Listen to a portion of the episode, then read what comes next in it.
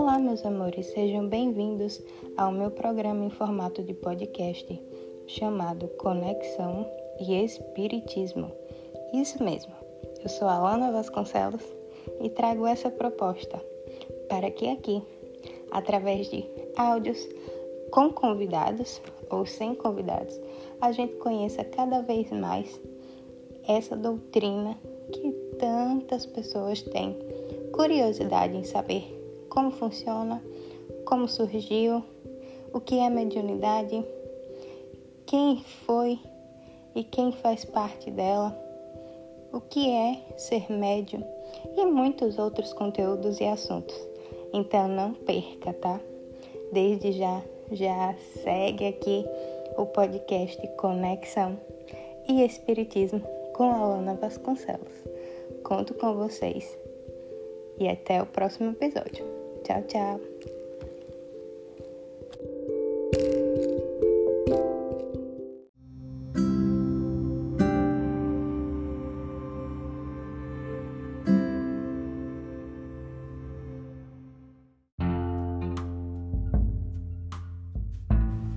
Olá, amigos do Ideal Espírita ou simpatizantes, ou você que apenas tem curiosidade de conhecer o que é essa tão falada doutrina espírita. Sejam bem-vindos ao programa Conexão e Espiritismo com a Alana Vasconcelos. E aqui, Espiritismo é coisa séria, hein? Então, tudo que vamos trazer aqui está contido ou nos livros que compõem a doutrina espírita ou no pró nos próprios relatos postados pela Federação Espírita Brasileira. E hoje vamos tratar de um tema que é de muita curiosidade para muitas pessoas. O que é afinal o Espiritismo? Segundo a Federação Espírita Brasileira, baseada nas obras de Allan Kardec, o Espiritismo é o conjunto de princípios e leis revelados pelos espíritos superiores, contidos nas obras de Allan Kardec, que constituem, assim, a codificação da doutrina espírita.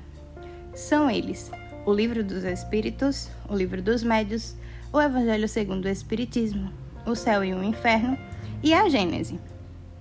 O Espiritismo, na verdade, é uma ciência que trata da natureza, origem e destino dos espíritos, bem como de suas relações com o mundo corporal.